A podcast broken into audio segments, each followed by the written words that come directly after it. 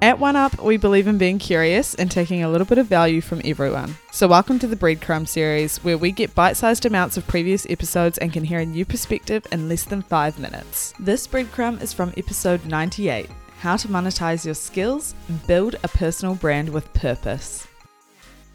So there's a few buckets of freelancers I'll tell you, right? So you've got like the newbies who have just started, right? And mm-hmm. if you were coming in as like somebody who's like, right, I actually don't have too much expertise in this place and I just want to get into freelancing, I'd say, okay, this is your opportunity to learn as much as you can. Yeah. So you walk into this, you go out there and you do as much work as you build your portfolio, be open to learning, be open to growing, do your best work every single time, build very strong relationships, do not have an ego, um, start to understand what will help you differentiate yourself from the rest, right? Mm-hmm. Um, and so that's kind of what I'd say to somebody that was starting, you know, very much like, you know, go set yourself up on Instagram, go get like a Wix website, sort that out for yourself, go and hit your network up um, as much as possible to like do free work for them, just for the purpose. Free is not free. And let me tell you that, because even when building this platform, all the additional skills I gained to get to where HireHer is today, that's not free because now I can charge for those skills. Yeah. Right? So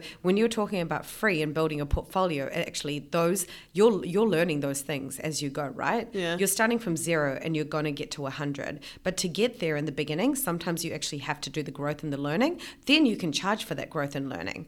Um, and so yeah, I would say like you again, if somebody was really experienced, I'd say okay, that's great. If you've got the experience, make sure that you showcase your work. And one thing I keep saying to the freelancers now is know your data. Know what allows you to stand up from the rest from a data perspective. So don't just say I do social media. Mm. Tell us. So what sort of percentage have you increased increase the community by? Mm. You know, what kind of reach, like what percentages your reach or engagement rate? Um, if you're a copywriter, like have you, how have you, how has your copy been able to drive more traffic to the website? Mm. How's it made an impact? Like you've got to um, really, we're in the world of measurable results now, you know, and especially because my background is digital marketing. And so now, it's not just pretty work. It's like, what does that pretty work actually bring to the table? Like a good logo, how many new customers could you potentially attract? Yeah. You know, what kind of brand awareness could you potentially get? So get very clear on that. Join a lot of Facebook groups, you know, like just get to like network with a lot of businesses and stuff. Yeah. Go into the community, just say hi to your local businesses um,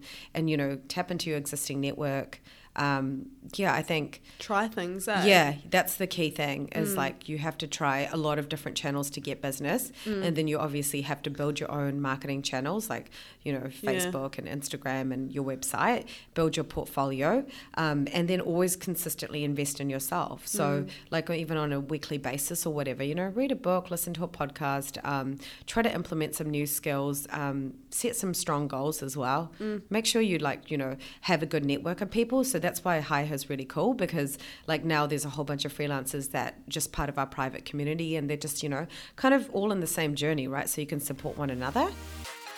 Thank you so much for listening to this episode of the OneUp Project. If you want to find more stuff just like this, check out our other apps or follow us at the OneUp Project on Instagram or TikTok.